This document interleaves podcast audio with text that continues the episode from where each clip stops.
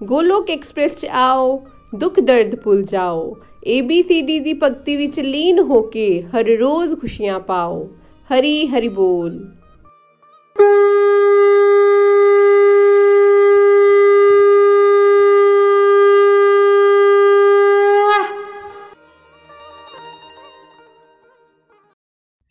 हरे कृष्णा हरे कृष्णा कृष्णा कृष्णा हरे हरे हरे राम हरे राम राम राम हरे हरे हरी हरि ਬੋਲ ਪਿਆਰੇ ਪ੍ਰਭੂ ਪ੍ਰੇਮਿਓ ਹਰੀ ਹਰੀ ਬੋਲ ਮੇਰਾ ਨਾਮ ਮੋਨਾ ਮਹਾਜਨ ਹੈਗਾ ਤੇ ਮੈਂ ਅੰਮ੍ਰਿਤਸਰ ਪੰਜਾਬ ਤੋਂ ਹਾਂ ਦੋਸਤੋ ਮੇਰੇ ਪਰਿਵਾਰ 'ਚ ਮੇਰੇ ਸੱਸ ਸਹੁਰਾ ਮੇਰੇ ਪਤੀ ਮੇਰੇ ਜੇਠ ਜੀ ਤੇ ਮੇਰੇ ਦੋ ਮੁੰਡੇ ਨੇ ਮੈਂ ਆਪਣੇ ਭਰਾ ਦੀ ਦੁਕਾਨ ਤੇ ਰੈਡੀਮੇਡ ਕੱਪੜਿਆਂ ਦੀ ਦੁਕਾਨ ਤੇ ਹੁੰਦੀ ਹਾਂ ਅੱਜ ਤੁਹਾਡੇ ਸਭ ਦੇ ਨਾਲ ਮੈਂ ਆਪਣੀ ਅਧਿਆਤਮਿਕ ਯਾਤਰਾ ਨੂੰ ਸਾਂਝਾ ਕਰਨ ਜਾ ਰਹੀ ਹਾਂ। ਦੋਸਤੋ, ਮੈਂ ਬੜੀ ਛੋਟੀ ਹੋਵਾਂਗੀ, ਲਗਭਗ 6-7 ਸਾਲ ਦੀ ਹੋਵਾਂਗੀ, ਉਦੋਂ ਮੇਰੇ ਮੰਮੀ ਜੀ ਇਸ ਦੁਨੀਆ ਨੂੰ ਛੱਡ ਗਏ ਸੀ। ਮੇਰੇ ਦਾਦੀ ਨੇ ਮੈਨੂੰ ਪਾਲ ਪੋਸ ਕੇ ਵੱਡਾ ਕੀਤਾ ਮੇਰੇ ਪੇਕਿਆਂ 'ਚ ਡਿਵੋਸ਼ਨ 'ਚ ਮੇਰੇ ਦਾਦੀ ਜੀ ਸੀ। ਰੋਜ਼ ਸਵੇਰੇ ਸ਼ਾਮ ਮੰਦਰ ਜਾਂਦੇ ਸੀ। ਸਾਡੇ ਘਰ ਦੇ ਵਿੱਚ ਗੁਰੂ ਮਹਾਰਾਜ ਜੀ ਦੇ ਅੱਗੇ ਜੋਤ ਜਗਾਉਂਦੇ ਸੀ, ਭੋਗ ਲਗਾਉਂਦੇ ਸੀ, ਗਊ ਮਾਤਾ ਜੀ ਵਾਸਤੇ ਰੋਟੀ ਬਣਾਉਂਦੇ ਸੀ। ਆਪਣੇ ਦਾਦੀ ਨੂੰ ਮੰਦਰ ਜਾਂਦਿਆਂ ਦੇਖ ਮੈਂ ਵੀ ਉਹਨਾਂ ਦੇ ਨਾਲ ਮੰਦਰ ਜਾਣਾ ਸ਼ੁਰੂ ਕਰ ਦਿੱਤਾ ਸੀ। ਸਾਡੇ ਘਰ ਦੇ ਕੋਲ ਹੀ ਬਾਬਾ ਬਾਲਕਨਾਥ ਜੀ ਦਾ ਮੰਦਰ ਸੀ। ਉੱਥੇ ਰੋਜ਼ ਸ਼ਾਮੀ ਕੀਰਤਨ ਹੁੰਦਾ ਸੀ। ਮੈਂ ਵੀ ਆਪਣੀ ਦਾਦੀ ਦੇ ਨਾਲ ਕੀਰਤਨ 'ਚ ਜਾਂਦੀ ਤੇ ਉੱਥੇ ਮੈਂ ਮਾਈਕ ਦੇ ਵਿੱਚ ਸ਼ੌਂਕ ਦੇ ਨਾਲ ਹਨੂੰਮਾਨ ਚਾਲੀਸਾ, ਕਮਲ ਨੇਤਰ ਗਾਉਂਦੀ ਸੀ। ਕਦੇ ਕਦੇ ਕੀਰਤਨ 'ਚ ਭਜਨ ਵੀ ਗਾ ਲੈਂਦੀ ਸੀ। ਜਦੋਂ ਨਰਾਤੇ ਆਣੇ ਤੇ ਮੈਂ ਦੁਰਗਾ ਸਤੁਤੀ ਦਾ ਪਾਠ ਪੜ੍ਹਨਾ ਲੇਕਿਨ ਮੈਨੂੰ ਸਮਝ ਕੁਛ ਨਹੀਂ ਸੀ ਆਂਦਾ ਰੱਟਾ ਲਗਾ ਕੇ ਪੜ੍ਹਦੀ ਸੀ। ਨਰਾਤਿਆਂ 'ਚ ਮਾਤਾ ਦੇ ਮੰਦਿਰ ਜਾਣਾ, ਲੱਸੀ ਪਾਣ ਜਾਣਾ, ਇਹੀ ਸੀ ਮੇਰੀ ਭਗਤੀ। ਬੜੀ ਛੋਟੀ ਜੀ ਉਮਰ ਦੇ ਵਿੱਚ ਮੇਰੀ ਦਾਦੀ ਨੇ ਮੇਰਾ ਵਿਆਹ ਕਰਵਾ ਦਿੱਤਾ। ਵਿਆਹ ਤੋਂ ਬਾਅਦ ਜਦੋਂ ਮੈਂ ਸਹੁਰੇ ਆਈ, ਮੇਰੇ ਸੱਸ ਸੀ, ਉਹ ਰਾਮਸ਼ਰਨ ਤੋਂ ਦੀਕਸ਼ਿਤ ਸੀ। ਘਰ ਦੇ ਵਿੱਚ ਧੂਪ ਬੱਤੀ ਕਰਦੇ ਸੀ। ਮੇਰੀ ਇੱਥੇ ਆ ਕੇ ਵੀ ਭਗਤੀ ਉਹੀ ਜੀ ਰਹੀ। ਕਦੀ ਮੰਦਰ ਚਲੇ ਜਾਣਾ ਨਰਾਤਿਆਂ 'ਚ ਵਰਤ ਰੱਖਣਾ, ਦੁਰਗਾ ਸਤੁਤੀ ਦਾ ਪਾਠ ਕਰਨਾ, ਬਸ ਇੰਨਾ ਹੀ। ਵਿਆਹ ਤੋਂ ਬਾਅਦ ਮਾਹੌਲ ਬਦਲ ਗਿਆ। ਮੇਰੇ ਸੋਚਣ ਸਮਝਣ ਦੀ ਸ਼ਕਤੀ ਵੀ ਬਦਲ ਗਈ। ਮੇਰੇ ਦਾਦੀ ਜੀ ਤੇ ਮੇਰੇ ਪਾਪਾ ਜੀ ਵੀ ਹੁਣ ਇਸ ਦੁਨੀਆ ਨੂੰ ਛੱਡ ਗਏ ਸੀ। ਇਹਦੇ ਨਾਲ ਮੈਂ ਬਹੁਤ ਜ਼ਿਆਦਾ ਨਿਰਾਸ਼ ਹੋ ਗਈ। ਮੈਨੂੰ ਲੱਗਦਾ ਸੀ ਮੈਂ ਇਕੱਲੀ ਹੋ ਗਈ ਹਾਂ। ਮੈਨੂੰ ਕੋਈ ਪਿਆਰ ਹੀ ਨਹੀਂ ਕਰਦਾ। ਮੈਂ ਤੇ ਅਨਾਥ ਹੋ ਗਈ ਹਾਂ। ਹੁਣ ਕੌਣ ਮੈਨੂੰ ਸੰਭਾਲੇਗਾ, ਕੌਣ ਮੇਰੀ ਦੇਖ ਰੇਖ ਕਰੇਗਾ? ਘਰ ਦੇ ਵਿੱਚ ਬਹੁਤ ਸਾਰੀਆਂ ਪਰੇਸ਼ਾਨੀਆਂ ਵੀ ਸੀ, ਜਿਹਦੇ ਨਾਲ ਦਿਨ ਬਰ ਦਿਨ ਮੈਂ ਨੈਗੇਟਿਵਿਟੀ ਦੀ ਦਲਦਲ 'ਚ ਫਸਦੀ ਗਈ। ਹਰ ਦਿਨ, ਹਰ ਪਲ ਮੈਨੂੰ ਪਹਾੜ ਵਾਂਗੂ ਲੱਗਦਾ ਸੀ। ਹਰ ਵੇਲੇ ਮੈਂ ਭਗਵਾਨ ਜੀ ਨੂੰ ਕੋਸਦੇ ਰਹਿਣਾ ਕਿ ਤੂੰ ਮੇਰੇ ਨਾਲ ਇੰਨਾ ਬੁਰਾ ਕਿਉਂ ਕਰਦਾ ਹੈ? ਦੋਸਤੋ, ਇੱਥੋਂ ਤੱਕ ਆਂਦੇ ਆਂਦੇ ਜਿਹੜੀ ਮੈਂ ਥੋੜੀ ਬਹੁਤੀ ਭਗਤੀ ਕਰਦੀ ਸੀ ਨਾ, ਮੇਰੀ ਉਹ ਵੀ ਖਤਮ ਹੋ ਗਈ। ਹਰ ਵੇਲੇ ਮੇਰਾ ਧਿਆਨ ਰੋਣ ਧੋਣ 'ਚ ਲੱਗਾ ਰਹਿੰਦਾ, ਜਿੱਥੇ ਕਿਤੇ ਮੈਂ ਜਾਣਾ, ਆਪਣਾ ਦੁੱਖ ਲੈ ਕੇ ਬਹਿ ਜਾਣਾ। ਬਸ ਮੈਨੂੰ ਇਹੀ ਇੰਤਜ਼ਾਰ ਹੁੰਦਾ ਸੀ, ਕੋਈ ਮੇਰੇ ਕੋਲ ਆਏ ਤੇ ਜਾਂ ਮੈਂ ਕਿਸੇ ਕੋਲ ਜਾਵਾਂ, ਆਪਣਾ ਦੁੱਖ ਦੱਸਾਂ। ਸ਼ਾਇਦ ਮੇਰਾ ਕੋਈ ਦੁੱਖ ਸਮਝੇਗਾ, ਮੇਰੀ ਪਰੇਸ਼ਾਨੀਆਂ ਦਾ ਹੱਲ ਕੱਢ ਕੇ ਦੇਗਾ ਲੇਕਿਨ ਮੈਨੂੰ ਹੱਲ ਤੇ ਮਿਲਦਾ ਨਹੀਂ ਸੀ। ਇਹਦੇ ਨਾਲ ਮੈਂ ਹੋਰ ਨੈਗੇਟਿਵਿਟੀ ਵਿੱਚ ਫਸਦੀ ਗਈ। ਪੂਰਾ ਪੂਰਾ ਦਿਨ ਰੋਂਦੇ ਰਹਿਣਾ, ਸੋਚਦੇ ਰਹਿਣਾ ਐਦਾਂ ਹੀ ਚਲਦਿਆਂ ਇੱਕ ਵਾਰ ਮੈਨੂੰ ਡੇਂਗੂ ਬੁਖਾਰ ਹੋ ਜਾਂਦਾ ਉਹਦੇ ਨਾਲ ਮੇਰੀ ਤਬੀਅਤ ਕਾਫੀ ਖਰਾਬ ਹੋ ਜਾਂਦੀ ਹੈ ਤੇ ਮੈਨੂੰ ਹਸਪਤਾਲ 'ਚ ਦਾਖਲ ਕਰਾਇਆ ਜਾਂਦਾ ਡੇਂਗੂ ਤੇ ਮੇਰਾ ਠੀਕ ਹੋ ਜਾਂਦਾ ਲੇਕਿਨ ਜ਼ਿਆਦਾ ਸੋਚਣ ਨਾਲ ਮੇਰੇ ਦਿਮਾਗ ਦੀਆਂ ਨਸਾਂ ਉਹ ਕਮਜ਼ੋਰ ਹੋ ਜਾਂਦੀਆਂ ਤੇ ਡਾਕਟਰਾਂ ਦਾ ਕਹਿਣਾ ਸੀ ਕਿ ਮੈਂ ਡਿਪਰੈਸ਼ਨ 'ਚ ਚਲੀ ਗਈ ਹਾਂ। ਬੜੇ ਇਲਾਜ ਤੋਂ ਬਾਅਦ, ਸਭ ਦੇ ਸਮਝਾਉਣ ਤੋਂ ਬਾਅਦ ਕਿ ਮੈਂ ਜ਼ਿਆਦਾ ਨਾ ਸੋਚਿਆ ਕਰਾਂ, ਲੇਕਿਨ ਸਮੱਸਿਆ ਇੰਜ ਦੀ ਹੁੰਦੀ ਕਿ ਮੈਨੂੰ ਸੋਚਣ ਲਈ ਮਜਬੂਰ ਹੋ ਜਾਣਾ ਪੈਂਦਾ ਸੀ। ਫਿਰ ਕਿਸੇ ਨੇ ਮੈਨੂੰ ਸਲਾਹ ਦਿੱਤੀ ਕਿ ਤੂੰ ਨਾ ਜੌਬ ਕਰ ਲੈ। ਖਾਲੀ ਘਰ ਬੈਠ ਬੈਠ ਕੇ ਜ਼ਿਆਦਾ ਸੋਚਣ ਨਾਲ ਤੂੰ ਆਪਣੀ ਤਬੀਅਤ ਹੋਰ ਖਰਾਬ ਕਰ ਲੈਣੀ ਹੈ ਦੋਸਤੋ, ਮੈਨੂੰ ਜੌਬ ਦੀ ਜ਼ਰੂਰਤ ਵੀ ਸੀ। ਜੌਬ ਵੀ ਮੇਰੇ ਦਾਇਰੇ ਵਿੱਚ ਮਿਲ ਗਈ। ਮੇਰੇ ਭਈਆ ਦੀ ਸ਼ਾਪ ਤੇ ਮੈਨੂੰ ਆਫਰ ਆਈ ਤੇ ਮੈਂ ਉੱਥੇ ਚਲੀ ਗਈ। ਉੱਥੇ ਜਾ ਕੇ ਮੇਰਾ ਇਹ ਹਾਲ ਹੋਇਆ, ਖਾਈ ਚੋਂ ਨਿਕਲੇ ਤੇ ਕੂਏ 'ਚ ਜਾ ਡਿੱਗੇ ਮੈਂ ਉੱਥੇ ਪੂਰਾ ਪੂਰਾ ਦਿਨ ਫੋਨ ਚਲਾਉਂਦੇ ਰਹਿਣਾ। ਕਦੀ ਫੇਸਬੁੱਕ ਕਦੀ ਵਟਸਅਪ ਫਾਲਤੂ ਦੀ ਚਿਟ ਚੈਟ ਕੰਮ ਵੱਲ ਮੇਰਾ ਕੋਈ ਧਿਆਨ ਨਹੀਂ ਸੀ। ਮੇਰੇ ਭਈਆ ਮੈਨੂੰ ਕੁਝ ਬੋਲਦੇ ਨਹੀਂ ਸੀ। ਬਸ ਮੈਂ ਫੋਨ ਦੇ ਵਿੱਚ ਹੀ ਪੂਰੀ ਤਰ੍ਹਾਂ ਖੋ ਗਈ ਸੀ। ਮੈਨੂੰ ਸਮਝ ਹੀ ਨਹੀਂ ਸੀ ਆਂਦਾ ਕਿ ਮੈਨੂੰ ਕੀ ਕਰਨਾ ਚਾਹੀਦਾ, ਕੀ ਨਹੀਂ ਕਰਨਾ ਚਾਹੀਦਾ। ਮੇਰੇ ਅੰਦਰ ਇੰਨਾ ਕੁ ਜ਼ਿਆਦਾ ਅਧਰਮ ਫੈਲ ਗਿਆ ਸੀ ਨਾ, ਮੈਂ ਕੀ ਦੱਸਾਂ? ਕਹਿੰਦੇ ਨਾ ਜਦੋਂ ਅਧਰਮ ਫੈਲ ਜਾਂਦਾ ਹੈ ਤੇ ਧਰਮ ਦੀ ਰੱਖਿਆ ਵਾਸਤੇ ਭਗਵਾਨ ਜੀ ਅਵਤਾਰ ਲੈਂਦੇ ਨੇ। ਐਦਾਂ ਹੀ ਮੇਰੇ ਨਾਲ ਹੋਇਆ। 20 ਅਪ੍ਰੈਲ 2018 ਚ ਮੇਰੀ ਜ਼ਿੰਦਗੀ ਦੇ ਵਿੱਚ ਇੱਕ ਰੋਸ਼ਨੀ ਦੀ ਕਿਰਨ ਦਿਖਾਈ ਦਿੰਦੀ ਹੈ। ਇੱਥੇ ਹੀ ਮੇਰੀ ਅਧਿਆਤਮਿਕ ਯਾਤਰਾ ਦੀ ਸ਼ੁਰੂਆਤ ਹੁੰਦੀ ਹੈ। ਮੇਰੇ ਦੀਦੀ ਸੁਮਨ ਗੁਪਤਾ, ਜੋ ਕਿ ਚੰਬਾ ਤੋਂ ਹੈ, ਉਹਨਾਂ ਨੂੰ ਮੈਂ ਇੱਕ ਵਾਰੀ ਭਗਵਦ ਗੀਤਾ ਤੋਂ ਰਿਲੇਟਡ ਇੱਕ ਵੀਡੀਓ ਸੈਂਡ ਕੀਤਾ। ਉਹ ਵੀਡੀਓ ਮੈਨੂੰ ਕਿਤੋਂ ਆਇਆ ਸੀ। ਮੈਂ ਤਾਂ ਉਸ ਵੀਡੀਓ ਨੂੰ ਦੇਖਿਆ ਨਹੀਂ, ਲੇਕਿਨ ਆਪਣੀ ਦੀਦੀ ਸੁਮਨ ਨੂੰ ਮੈਂ ਫਾਰਵਰਡ ਕਰ ਦਿੱਤਾ। ਜਦੋਂ ਮੇਰੇ ਦੀਦੀ ਨੇ ਉਹ ਵੀਡੀਓ ਨੂੰ ਦੇਖਿਆ, ਤੇ ਉਹਨਾਂ ਦਾ ਮੈਨੂੰ ਫੋਨ ਆਂਦਾ ਇਸ ਤੋਂ ਪਹਿਲੇ ਕਦੀ ਵੀ ਮੈਨੂੰ ਦੀਦੀ ਦਾ ਫੋਨ ਨਹੀਂ ਆਇਆ ਸੀ। ਦੀਦੀ ਬੋਲੇ ਕਿ ਤੂੰ ਤੇ ਬੜੀ ਵਧੀਆ ਵੀਡੀਓ ਸੈਂਡ ਕੀਤੀ ਹੈ ਮੈਂ ਵੀ ਆਪਣੀ ਆਦਤ ਦੇ ਅਨੁਸਾਰ ਉਹਨਾਂ ਨੂੰ ਥੈਂਕ ਯੂ ਕਰ ਦਿੱਤਾ। ਦੀਦੀ ਬੋਲੇ, ਤੈਨੂੰ ਭਗਵਦ ਗੀਤਾ 'ਚ ਇੰਟਰਸਟ ਹੈਗਾ ਤੇ ਸਾਡੇ ਚੰਬਾ 'ਚ ਇੱਕ ਗਰੁੱਪ ਹੈ ਸ਼ਿਵ ਭੂਮੀ ਦੇ ਨਾਮ ਤੋਂ। ਮੈਂ ਤੈਨੂੰ ਉੱਥੇ ਐਡ ਕਰਵਾ ਦਿੰਨੀ ਆ। ਉਹ ਇੱਕ ਡਿਵੋਸ਼ਨਲ ਗਰੁੱਪ ਹੈਗਾ ਤੈਨੂੰ ਚੰਗਾ ਲੱਗੇਗਾ। ਮੈਂ ਵੀ ਬੋਲ ਦਿੱਤਾ, ਠੀਕ ਹੈ ਦੀ। ਤੇ ਮੈਂ ਵੀ ਦੀ ਦਾ ਮਨ ਰੱਖਣ ਵਾਸਤੇ ਗਰੁੱਪ ਜੁਆਇਨ ਕਰ ਲਿੱਤਾ। ਲੇਕਿਨ ਮੈਂ ਕਦੀ ਵੀ ਗਰੁੱਪ ਦੇ ਵਿੱਚ ਨਾ ਕੋਈ ਵੀਡੀਓ ਦੇਖੀ, ਨਾ ਕੋਈ ਸਟੋਰੀ ਦੇਖੀ, ਨਾ ਹੀ ਕਿਸੇ ਦੀ ਲਰਨਿੰਗ ਸੁਣੀ, ਨਾ ਹੀ ਕਿਸੇ ਦੀ ਐਕਸਪੀਰੀਅੰਸ ਨੂੰ ਸੁਣਿਆ। ਫਿਰ ਦੀਦੀ ਦਾ ਇੱਕ ਹਫ਼ਤੇ ਬਾਅਦ ਮੈਨੂੰ ਫਿਰ ਤੋਂ ਫੋਨ ਆ ਜਾਂਦਾ ਹੈ। ਮੋਨਾ, ਤੈਨੂੰ ਗਰੁੱਪ ਕਿੱਦਾਂ ਦਾ ਲੱਗਿਆ? ਮੈਂ ਵੀ ਦੀਦੀ ਨੂੰ ਬੋਲ ਦਿੱਤਾ, ਹਾਂਜੀ ਦੀ ਠੀਕ ਹੈ। ਦੀਦੀ ਨੇ ਮੈਨੂੰ ਦੱਸਿਆ ਸੀ ਗਰੁੱਪ ਦੇ ਰੂਲ ਰੈਗੂਲੇਸ਼ਨ ਬਾਰੇ ਕਿ ਉੱਥੇ ਕੋਈ ਫਾਰਵਰਡ ਮੈਸੇਜ ਨਹੀਂ ਕਰਨਾ, ਸਿਰਫ ਤੂੰ ਉੱਥੇ ਹਰੇ ਕ੍ਰਿਸ਼ਨਾ ਜਾਂ ਹਰੀ ਬੋਲ ਜਾਂ ਰਾਧੇ ਰਾਧੇ ਜੋ ਵੀ ਤੈਨੂੰ ਚੰਗਾ ਲੱਗਦਾ ਹੈ, ਤੂੰ ਬਸ ਉਹੀ ਲਿਖਣਾ ਹੈ ਤੇ ਮੈਂ ਵੀ ਬਸ ਉੱਥੇ ਰੋਜ਼ ਦਾ ਹਰੀ ਬੋਲ ਮੈਨੂੰ ਅੱਛਾ ਲੱਗਣ ਲੱਗ ਗਿਆ ਸੀ, ਮੈਂ ਉੱਥੇ ਲਿਖ ਦਿੱਤਾ। ਤੇ ਦੀਦੀ ਮੈਨੂੰ ਕਹਿੰਦੇ, ਤੂੰ ਗਰੁੱਪ ਦੇ ਵਿੱਚ ਕੋਈ ਲਰਨਿੰਗ ਸੁਣੀ ਜਾਂ ਕਿਸੇ ਦੀ ਕੋਈ ਐਕਸਪੀਰੀਅੰਸ ਸੁਣਿਆ?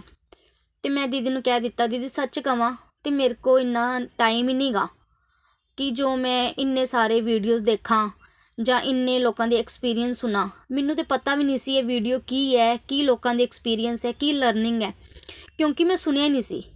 ਤੇ ਦੀਦੀ ਕਹਿੰਦੇ, ਅੱਛਾ ਤੇਰੇ ਕੋ ਟਾਈਮ ਹੀ ਨਹੀਂਗਾ। ਕੀ ਕਰਦੀ ਹੈ ਤੂੰ ਪੂਰਾ ਦਿਨ? ਮੈਂ ਉਹਨਾਂ ਨੂੰ ਕਿਹਾ, ਮੈਂ ਤੇ ਦੀਦੀ ਸ਼ੌਪ ਤੇ ਹੁੰਨੀ ਆ, ਉੱਥੇ ਬੜਾ ਕੰਮ ਹੁੰਦਾ ਹੈ। ਤਦ ਦੀਦੀ ਮੈਨੂੰ ਕਹਿੰਦੇ ਨੇ, ਮੋਨਾ, ਕੰਮ ਤੇ ਤੂੰ ਹੱਥਾਂ ਨਾਲ ਕਰਨਾ ਹੈ। ਤੇ ਸੁਣ ਤੇ, ਸੁਣਨਾ ਤੇ ਤੂੰ ਕੰਨਾਂ ਨਾਲ ਹੈ। ਤੂੰ ਹੈੱਡਫੋਨ ਲਗਾ ਕੇ ਵੀ ਸੁਣ ਸਕਦੀ ਹੈ ਇਹਦੇ ਨਾਲ ਤੈਨੂੰ ਹੀ ਚੰਗਾ ਲੱਗੇਗਾ। ਉਹਨਾਂ ਨੇ ਮੈਨੂੰ ਦੱਸਿਆ, ਅਸੀਂ ਤੇ ਫੋਨ ਕਾਲ ਦੇ ਮਾਧਿਅਮ ਦੇ ਨਾਲ ਕਾਨਫਰੰਸ ਕਾਲ ਤੇ ਭਗਵਦ ਗੀਤਾ ਵੀ ਪੜ੍ਹਦੇ ਆ। ਦੋਸਤੋ, ਮੈਂ ਉਦੋਂ ਬੜੀ ਹੈਰਾਨ ਹੋਈ। ਕਿੱਦਾਂ ਕੋਈ ਭਗਵਦ ਗੀਤਾ ਨੂੰ ਫੋਨ ਤੇ ਪੜ੍ਹ ਸਕਦਾ ਹੈ? ਕਿਉਂਕਿ ਮੈਨੂੰ ਤੇ ਲੱਗਦਾ ਸੀ ਕਿ ਭਗਵਦ ਗੀਤਾ ਇੱਕ ਪਾਠ ਹੈ ਤੇ ਇਹਨੂੰ ਨਹਾ ਧੋ ਕੇ ਸਾਫ਼ ਸੁਥਰੇ ਕੱਪੜੇ ਪਾ ਕੇ, ਮੰਦਿਰ 'ਚ ਬੈਠ ਕੇ, ਸਿਰ ਢੱਕ ਕੇ ਹੀ ਪੜ੍ਹਨਾ ਚਾਹੀਦਾ ਹੈ। ਐਸੇ ਸਾਨੂੰ ਕਿੱਦਾਂ ਕੋਈ ਭਗਵਦ ਗੀਤਾ ਨੂੰ ਹਰ ਸਮੇਂ ਪੜ੍ਹ ਸਕਦਾ ਹੈ? ਮੇਰੇ ਦੀਦੀ ਉਦੋਂ ਬੋਲਦੇ ਨੇ ਕਿ ਅਸੀਂ ਤੇ ਪੜ੍ਹਦੇ ਆ ਤੈਨੂੰ ਵੀ ਪੜ੍ਹਨੀ ਹੋਈ, ਤੂੰ ਦੱਸ ਦੇ ਫਿਰ ਦੀਦੀ ਦੇ ਕਹਿਣ ਦੇ ਨਾਲ ਮੈਂ ਗਰੁੱਪ ਦੇ ਵਿੱਚ ਜਿਹੜੀ ਵੀਡੀਓ ਆਉਂਦੀ, ਉਹਨੂੰ ਸੁਣਨਾ ਸ਼ੁਰੂ ਕੀਤਾ, ਲੋਕਾਂ ਦੇ ਐਕਸਪੀਰੀਅੰਸ ਸੁਣਨੇ ਸ਼ੁਰੂ ਕੀਤੇ ਲਰਨਿੰਗ ਸੁਣਨੀ ਸ਼ੁਰੂ ਕੀਤੀ। ਤੇ ਜਦੋਂ ਮੈਂ ਲਰਨਿੰਗ ਸੁਣੀ, ਲੋਕਾਂ ਦੇ ਐਕਸਪੀਰੀਅੰਸ ਸੁਣੇ, ਤਾਂ ਉੱਥੇ ਚੈਂਟਿੰਗ ਸ਼ਬਦ ਚੈਂਟਿੰਗ ਸ਼ਬਦ ਬੜਾ ਸੁਣਨ ਨੂੰ ਮਿਲਦਾ ਸੀ। ਕੋਈ ਕਹਿੰਦਾ ਚੈਂਟਿੰਗ ਕਰਨ ਨਾਲ ਉਹਨਾਂ ਨੂੰ ਸ਼ਾਂਤੀ ਮਿਲਦੀ ਹੈ। ਕੋਈ ਕਹਿੰਦਾ ਕਿ ਹੁਣ ਕੰਮ ਬੜਾ ਜਲਦੀ ਹੋਣ ਲੱਗ ਗਿਆ ਹੈ। ਕੋਈ ਕਹਿੰਦਾ ਜਦੋਂ ਦਾ ਗੋਲਕ ਐਕਸਪ੍ਰੈਸ ਜੁਆਇਨ ਕੀਤਾ ਹੈ, ਤੇ ਉਹਨਾਂ ਦੀ ਜ਼ਿੰਦਗੀ ਹੀ ਬਦਲ ਗਈ ਹੈ। ਦੋਸਤੋ, ਮੈਂ ਬੜੀ ਹੈਰਾਨ ਕਿ ਚੈਂਟਿੰਗ ਕੀ ਹੈ? ਇਹ ਚੈਂਟਿੰਗ ਨੇ ਕਿਸ ਤਰ੍ਹਾਂ ਕਿਸੇ ਦੀ ਜ਼ਿੰਦਗੀ ਬਦਲ ਦਿੱਤੀ ਹੈ? ਫਿਰ ਮੈਨੂੰ ਥੋੜੇ ਦਿਨਾਂ ਬਾਅਦ ਆਪਣੀ ਮਾਸੀ ਦੇ ਮੁੰਡੇ ਦੇ ਵਿਆਹ ਜਾਣ ਦਾ ਮੌਕਾ ਮਿਲਿਆ। ਉੱਥੇ ਮੈਨੂੰ ਰੇਨੂ ਦੀਦੀ ਮਿਲੇ ਤੇ ਮੈਂ ਉਹਨਾਂ ਨੂੰ ਗੱਲ ਕੀਤੀ ਕਿ ਦੀਦੀ, ਇਹ ਚੈਂਟਿੰਗ ਕੀ ਹੈ? ਉੱਥੇ ਸੁਮਨ ਦੀਦੀ ਨੇ ਮੈਨੂੰ ਥੋੜਾ ਡਿਟੇਲ 'ਚ ਸਮਝਾਇਆ ਤੇ ਫਿਰ ਉਹਨਾਂ ਨੇ ਮੈਨੂੰ ਦੱਸਿਆ ਕਿ ਤੂੰ ਵੀ ਭਗਵਦ ਗੀਤਾ ਪੜ੍ਹ। ਤੇ ਮੈਂ ਦੀਦੀ ਨੂੰ ਕਹਿ ਦਿੱਤਾ, ਦੀਦੀ, ਹੁਣ ਤੇ ਮੈਂ ਬਿਲਕੁਲ ਫ੍ਰੀ ਹੋ ਗਈ ਆ। ਹੁਣ ਮੈਨੂੰ ਕੋਈ ਵਿਆਹ ਨਹੀਂਗਾ ਹੁਣ ਮੈਂ ਘਰ ਜਾਣੀ ਆ ਤੇ ਤੁਸੀਂ ਵੀ ਮੈਨੂੰ ਭਗਵਦ ਗੀਤਾ ਦੇ ਨਾਲ ਜੋੜ ਦਿਓ ਦੀਦੀ ਕਹਿੰਦੇ, ਠੀਕ ਹੈ ਉਹਨਾਂ ਨੇ ਪ੍ਰੀਤੀ ਜੀ ਨੂੰ ਬੋਲਿਆ ਤੇ ਮੈਨੂੰ ਨਿਤਿਕਾ ਸ਼ਕੁਨ ਜੀ ਦੇ ਨਾਲ ਜੋੜ ਦਿੱਤਾ। ਨਿਤਿਕਾ ਸ਼ਕੁਨ ਜੀ ਮੇਰੇ ਪਹਿਲੇ ਮੈਂਟਰ ਸੀ। ਉਹਨਾਂ ਦੇ ਨਾਲ ਇੱਕ ਮਹੀਨੇ ਤੱਕ ਮੈਂ ਸਤਸੰਗ ਕੀਤੇ। ਫਿਰ ਉਹਨਾਂ ਨੂੰ ਕੋਈ ਕੰਮ ਸੀ ਤੇ ਉਹਨਾਂ ਨੇ ਮੈਨੂੰ ਰੇਨੂ ਦੇਵ ਜੀ ਦੇ ਨਾਲ ਜੋੜ ਦਿੱਤਾ। ਇੱਥੇ ਹੀ ਮੇਰੀ ਜ਼ਿੰਦਗੀ ਨੇ ਇੱਕ ਨਵਾਂ ਮੋੜ ਲਿੱਤਾ ਹੈ। ਰੇਨੂ ਦੀਦੀ ਨੇ ਇੱਕ ਵਾਰੀ ਸਾਨੂੰ ਸਤਸੰਗ 'ਚ ਦੱਸਿਆ ਸੀ A B C D model ਸਮਝਾਉਂਦੇ ਪਏ ਸੀ ਤੇ ਉਹਨਾਂ ਨੇ ਸਾਨੂੰ ਸਮਝਾਇਆ ਕਿ ਡੀ ਦਾ ਕੀ ਮਤਲਬ ਹੈ। ਦੋਸਤੋ, ਉਦੋਂ ਮੈਨੂੰ ਸਮਝ ਆਇਆ ਕਿ ਮੈਂ ਕਿੰਨਾ ਸਮੇਂ ਆਪਣਾ ਖਰਾਬ ਕੀਤਾ ਹੈ। ਸਾਡਾ ਸਭ ਲੋਕਾਂ ਦਾ ਇੱਕੋ ਹੀ ਕਹਿਣਾ ਹੁੰਦਾ ਕਿ ਸਾਡੇ ਕੋਲ ਭਗਤੀ ਵਾਸਤੇ ਟਾਈਮ ਹੀ ਨਹੀਂਗਾ ਲੇਕਿਨ A B C D model ਤੋਂ ਮੈਂ ਸਮਝਿਆ, ਜਿਹੜਾ ਸਾਡਾ ਡੀ ਹੈ, ਉਹਨੂੰ ਆਪਾਂ ਕਿੱਥੇ ਵਰਤਣਾ ਜਿਹੜੇ ਮੈਂ ਫਾਲਤੂ ਦੇ ਕੰਮ ਕਰਦੀ ਸੀ ਫੇਸਬੁੱਕ ਚਲਾਉਣਾ ਟੀਵੀ ਦੇਖਣਾ ਵਟਸਐਪ ਚਲਾਉਣਾ ਚਿਟ ਚੈਟ ਕਰਨਾ, ਫਾਲਤੂ ਦੀ ਗੱਪਸ਼ਪ ਕਰਨੀ ਫੋਨ 'ਤੇ, ਉਸ, ਉਹ ਟਾਈਮ ਮੈਂ ਆਪਣਾ ਭਗਤੀ ਨੂੰ ਦਿੱਤਾ। ਉਹੀ ਭਗਤੀ ਦੇ ਵਿੱਚ ਮੈਂ ਟਾਈਮ ਨੂੰ ਕਨਵਰਟ ਕਰ ਦਿੱਤਾ ਅਤੇ ਮੈਨੂੰ ਮਹਿਸੂਸ ਹੋਣ ਲੱਗਾ ਕਿ ਜਿਹੜਾ, ਜਿਹੜੀਆਂ ਵੀ ਮੇਰੇ ਸਤਸੰਗ ਕਰਦੀਆਂ, ਉਹ ਮੇਰੇ ਗੱਲ, ਗੱਲਾਂ ਦਿਮਾਗ 'ਚ ਘੁੰਮਣ ਲੱਗਦੀਆਂ ਨੇ। ਰੇਨੂ ਦੀਦੀ ਸਾਨੂੰ ਦੱਸਦੇ ਸੀ ਸਤਸੰਗ ਕਰਨਾ ਅਤੇ ਨਾਲ ਹੀ ਨਾਲ ਸਾਧਨਾ ਕਰਨੀ ਵੀ ਬੜੀ ਜ਼ਰੂਰੀ ਹੈ। ਦੀਦੀ ਸਾਨੂੰ ਕਹਿੰਦੇ ਸੀ ਚੈਂਟਿੰਗ ਜ਼ਰੂਰ ਕਰੋ, ਜਿੱਦਾਂ ਮਰਜ਼ੀ ਕਰੋ, ਉੱਡਦੇ ਹੋਏ ਕਰੋ, ਬੈਠਦੇ ਕਰੋ, ਚਲਦੇ ਫਿਰਦੇ ਕਰੋ, ਲੇਕਿਨ ਜ਼ਰੂਰ ਕਰੋ। ਫਿਰ ਦੀਦੀ ਨੇ ਸਾਨੂੰ ਦੱਸਿਆ ਕਿ ਸਾਨੂੰ ਮਾਲਾ 'ਤੇ ਚੈਂਟਿੰਗ ਕਰਨੀ ਚਾਹੀਦੀ ਹੈ। ਚਾਹੇ ਇੱਕ ਮਾਲਾ ਹੀ ਕਰੋ। ਦੋਸਤੋ, ਮੈਂ ਇਸ ਤੋਂ ਪਹਿਲਾਂ ਕਦੀ ਮਾਲਾ ਨੂੰ ਹੱਥ ਵੀ ਨਹੀਂ ਸੀ ਲਗਾਇਆ। ਮੈਨੂੰ ਮਾਲਾ ਫੜਨੀ ਵੀ ਨਹੀਂ ਸੀ ਆਉਂਦੀ। ਲੇਕਿਨ ਰੇਨੂ ਦੀ ਸਾਨੂੰ ਜਿੱਦਾਂ ਦੱਸਦੇ ਸੀ, ਮੈਂ ਉੱਦਾਂ ਹੀ ਕਰਦੀ ਜਾ ਰਹੀ ਸੀ। ਮੈਨੂੰ ਨਹੀਂ ਸੀ ਪਤਾ ਕਿ ਮਾਲਾ ਸਿੱਧੀ ਫੇਰਨੀ ਹੈ ਜਾਂ ਉਲਟੀ ਫੇਰਨੀ ਹੈ। ਬਸ ਮੈਨੂੰ ਹੁਣ ਸੀ ਕਿ ਮੈਂ ਮਾਲਾ ਕਰਨੀ ਹੈ। ਇੱਕ ਦਿਨ ਇੱਦਾਂ ਹੀ ਬੈਠ ਕੇ ਮੈਂ ਦੁਕਾਨ 'ਤੇ ਬੈਠੀ ਸੀ ਅਤੇ ਮਾਲਾ ਕਰਨੀ ਸ਼ੁਰੂ ਕਰ ਦਿੱਤੀ। ਜਦੋਂ ਮੈਂ ਮਾਲਾ ਨੂੰ ਫੜਿਆ ਅਤੇ ਮੈਂ ਜ਼ਮੀਨ 'ਤੇ ਬੈਠ ਕੇ ਮਾਲਾ ਨੂੰ ਕਰਨਾ ਸ਼ੁਰੂ ਕੀਤਾ ਅਤੇ ਮੈਨੂੰ ਮਾਲਾ ਕਰਦੇ ਦੇਖ ਕਿਸੇ ਨੇ ਟੋਕਿਆ ਕਿ ਤੂੰ ਮਾਲਾ ਠੀਕ ਨਹੀਂ ਕਰਦੀ ਪਈ, ਜ਼ਮੀਨ 'ਤੇ ਬੈਠ ਕੇ ਮਾਲਾ ਨਹੀਂ ਕਰਨੀ ਚਾਹੀਦੀ ਐਦਾਂ ਪਾਪ ਲੱਗਦਾ ਅਤੇ ਫਲ ਵੀ ਨਹੀਂ ਮਿਲਦਾ। ਦੋਸਤੋ, ਮੈਂ ਫਿਰ ਪਰੇਸ਼ਾਨ ਹੋ ਗਈ। ਮੈਂ ਮਾਲਾ ਛੱਡ ਦਿੱਤੀ। ਫਿਰ ਉਸੇ ਦਿਨ ਸਤਸੰਗ ਦੇ ਵਿੱਚ ਰੇਨੂ ਜੀ ਨੇ ਸਾਨੂੰ ਮਾਲਾ ਕਰਨ ਦਾ ਤਰੀਕਾ ਸਿਖਾਇਆ। ਨਾਲ ਹੀ ਨਾਲ ਉਸ ਦਿਨ ਸਾਡਾ ਭਗਵਦ ਗੀਤਾ ਦਾ ਅਧਿਆਇ 3 ਚੱਲਦਾ ਪਿਆ ਸੀ, ਕਰਮਯੋਗ। ਸਾਨੂੰ ਦੀਦੀ ਉੱਥੇ ਸਮਝਾ ਰਹੇ ਸੀ ਕਿ ਸਾਨੂੰ ਆਪਣਾ ਕਰਮ ਕਰਨਾ ਹੈ, ਲੇਕਿਨ ਫਲ ਦੀ ਇੱਛਾ ਨਹੀਂ ਰੱਖਣੀ। ਅਤੇ ਦੱਸਿਆ ਸਾਨੂੰ ਪਾਪ ਪੁੰਨ ਤੇ ਉੱਪਰ ਉੱਠਣਾ ਪਾਪ ਪੁੰਨ ਨਹੀਂ ਇਕੱਠੇ ਕਰਨੇ। ਅਗਰ ਅਸੀਂ ਪਾਪ ਪੁੰਨ ਇਕੱਠੇ ਕਰਾਂਗੇ ਤੇ ਅਸੀਂ ਪ੍ਰਭੂ ਦੀ ਖੁਸ਼ੀ ਲਈ ਉਹ ਕਰਮ ਨਹੀਂ ਕਰਦੇ। ਸਾਨੂੰ ਪ੍ਰਭੂ ਦੀ ਖੁਸ਼ੀ ਲਈ ਕਰਮ ਕਰਨਾ ਨਾ ਕਿ ਪਾਪ ਪੁੰਨ ਇਕੱਠੇ ਕਰਨੇ ਆ ਦੋਸਤੋ, ਹੁਣ ਮੈਂ ਸਤਸੰਗ ਵੀ ਸੁਣਦੀ ਆ ਸਾਧਨਾ ਵੀ ਕਰਦੀ ਆ ਤੇ ਸੇਵਾ ਵੀ ਕਰਦੀ ਆ ਸੱਚ ਦੱਸਾਂ ਤੇ ਸੇਵਾ ਦਾ ਅਸਲੀ ਮਤਲਬ ਮੈਨੂੰ ਹੁਣ ਸਮਝ ਆਇਆ ਪਹਿਲੇ ਮੈਨੂੰ ਲੱਗਦਾ ਸੀ ਕਿਸੇ ਨੂੰ ਕੁਝ ਦੇ ਕੇ ਹੀ ਸੇਵਾ ਕੀਤੀ ਜਾ ਸਕਦੀ ਹੈ। ਲੇਕਿਨ ਜਦੋਂ ਮੈਂ ਭਗਤੀ 'ਚ ਆਈ ਤੇ ਮੈਂ ਸਮਝਿਆ ਕਿ ਕਿਸੇ ਦੇ ਲਈ ਪ੍ਰਾਰਥਨਾ ਕਰਨਾ ਸਭ ਤੋਂ ਵੱਡੀ ਸੇਵਾ ਹੈ। ਦੋਸਤੋ, ਅਸੀਂ ਕਿੱਦਾਂ ਕਿਸੇ ਨੂੰ ਕੁਝ ਦੇ ਸਕਦੇ ਹਾਂ? ਬਿਨਾਂ ਪ੍ਰਭੂ ਕਿਰਪਾ ਦੇ ਨਾ ਹੀ ਕਿਸੇ ਨੂੰ ਕੁਝ ਦੇ ਸਕਦੇ ਹਾਂ, ਨਾ ਹੀ ਕਿਸੇ ਲਈ ਕੁਝ ਕਰ ਸਕਦੇ ਹਾਂ। ਦੋਸਤੋ, ਜਦੋਂ ਦੀ ਮੈਂ ਗੋਲਕ ਐਕਸਪ੍ਰੈਸ 'ਚ ਜੁੜੀ ਹਾਂ, ਸਤਸੰਗ ਸੁਣਨ ਲੱਗੀ ਹਾਂ, ਤੇ ਮੈਂ ਭੋਗ ਦੇ ਮਹੱਤਵ ਨੂੰ ਸਮਝਿਆ ਬਿਨਾਂ ਭੋਗ ਲਗਾ ਖਾਣਾ ਹੁਣ ਮੈਨੂੰ ਚੰਗਾ ਨਹੀਂ ਲੱਗਦਾ। ਦੋਸਤੋ, ਸੱਚ ਕਵਾਂ, ਮੈਨੂੰ ਹੁਣ ਇੰਜ ਲੱਗਦਾ ਜਿਹੜਾ ਸਾਡਾ ਘਰ ਹੈ ਉਹ ਸਾਡਾ ਆਪਣਾ ਨਹੀਂ ਹੈ। ਉਹ ਸਾਡੇ ਗੋਪਾਲ ਜੀ ਦਾ ਘਰ ਹੈ। ਇਹ ਘਰ ਹੁਣ ਮੇਰੇ ਠਾਕੁਰ ਜੀ ਦਾ ਹੈ। ਜਿਹੜੇ ਘਰ ਦੇ ਵਿੱਚ ਵਿਰਾਜਮਾਨ ਠਾਕੁਰ ਜੀ ਨੇ, ਉਹਨਾਂ ਨੂੰ ਮੈਂ ਆਪਣੇ ਮੰਮੀ ਪਾਪਾ ਬਣਾ ਲਿੱਤਾ ਇੱਕ ਵਾਰੀ ਸਾਨੂੰ ਨਿਖਿਲ ਜੀ ਨੇ ਸਤਸੰਗ ਦੇ ਵਿੱਚ ਦੱਸਿਆ ਸੀ ਕਿ ਸਾਡੇ ਪਰਮਾਨੈਂਟ ਪੇਰੈਂਟਸ ਜਿਹੜੇ ਹੈਗੇ ਨੇ, ਉਹ ਭਗਵਾਨ ਜੀ ਹੈ। ਮੈਨੂੰ ਇਹੀ ਫੀਲ ਰਹਿੰਦਾ ਸੀ ਚੌਵੀ ਘੰਟੇ ਕਿ ਮੇਰੇ ਮੰਮੀ ਪਾਪਾ ਨਹੀਂ ਹੈ। ਮੈਂ ਤੁਹਾਨੂੰ ਪਹਿਲੇ ਵੀ ਦੱਸ ਚੁੱਕੀ ਹਾਂ, ਮੈਂ ਬੜੀ ਦੁਖੀ ਰਹਿੰਦੀ ਸੀ। ਲੇਕਿਨ ਜਦੋਂ ਨਿਖਿਲ ਜੀ ਨੇ ਸਾਨੂੰ ਸਮਝਾਇਆ ਅਤੇ ਮੈਨੂੰ ਸਮਝ 'ਚ ਆਇਆ ਕਿ ਮੇਰੇ ਜਿਹੜੇ ਘਰ ਦੇ ਠਾਕੁਰ ਜੀ ਹੈ, ਉਹੀ ਮੇਰੇ ਮੰਮੀ ਪਾਪਾ ਹੈ ਅਤੇ ਉਹਨਾਂ ਨੇ ਮੇਰੇ ਮੰਮੀ ਪਾਪਾ ਦੀ ਕਮੀ ਵੀ ਪੂਰੀ ਕਰ ਦਿੱਤੀ ਹੈ। ਹੁਣ ਜਦੋਂ ਤੱਕ ਉਹਨਾਂ ਨੂੰ ਮੈਂ ਭੋਗ ਲਗਾ ਕੇ ਨਹੀਂ ਖਾਵਾਂ, ਮੈਨੂੰ ਇੰਝ ਲੱਗਦਾ ਮੈਂ ਆਪਣੇ ਮੰਮੀ ਪਾਪਾ ਨੂੰ ਭੁੱਖਾ ਰੱਖਿਆ ਸਾਡੇ ਘਰ ਜੋ ਪਹਿਲੇ ਖਾਣਾ ਬਣਦਾ ਅਗਰ ਤੇ ਉਹ ਬਿਨਾਂ ਪਿਆਜ਼, ਲਸਣ ਤੇ ਬਣਿਆ ਤੇ ਉਹ ਠਾਕੁਰ ਜੀ ਨੂੰ ਭੋਗ ਲਗਾਇਆ ਜਾਂਦਾ ਹੈ। ਫਿਰ ਹੀ ਅਸੀਂ ਖਾਂਦੇ ਹਾਂ। ਤੇ ਜਿਸ ਦਿਨ ਸਾਡੇ ਘਰ ਦੇ ਵਿੱਚ ਪਿਆਜ਼ ਵਾਲਾ ਖਾਣਾ ਬਣਦਾ ਹੈ, ਲਸਣ ਵਾਲਾ ਬਣਦਾ ਹੈ ਖਾਣਾ, ਉਸ ਦਿਨ ਅਸੀਂ ਭਗਵਾਨ ਜੀ ਨੂੰ ਦੁੱਧ, ਦਹੀਂ ਫਰੂਟਸ ਚਾਵਲ, ਫੁਲਕੇ ਦਾ ਭੋਗ ਲਗਾ ਦਿੰਦੇ ਹਾਂ। ਦੋਸਤੋ ਡਿਵੋਸ਼ਨ ਦੇ ਵਿੱਚ ਆਉਂਦੇ ਹੀ ਨਾ,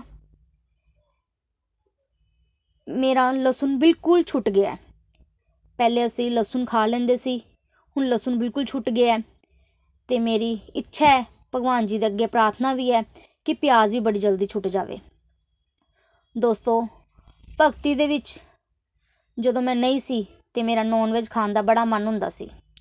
ਲੇਕਿਨ ਸਾਡੇ ਘਰ ਦੇ ਵਿੱਚ ਰਿਵਾਜ ਸੀ, ਸਾਡੇ ਘਰ ਦੀ ਜਿਹੜੀਆਂ ਨੂੰਹਾਂ ਹੁੰਦੀਆਂ, ਉਹ ਨਹੀਂ ਖਾ ਸਕਦੀਆਂ।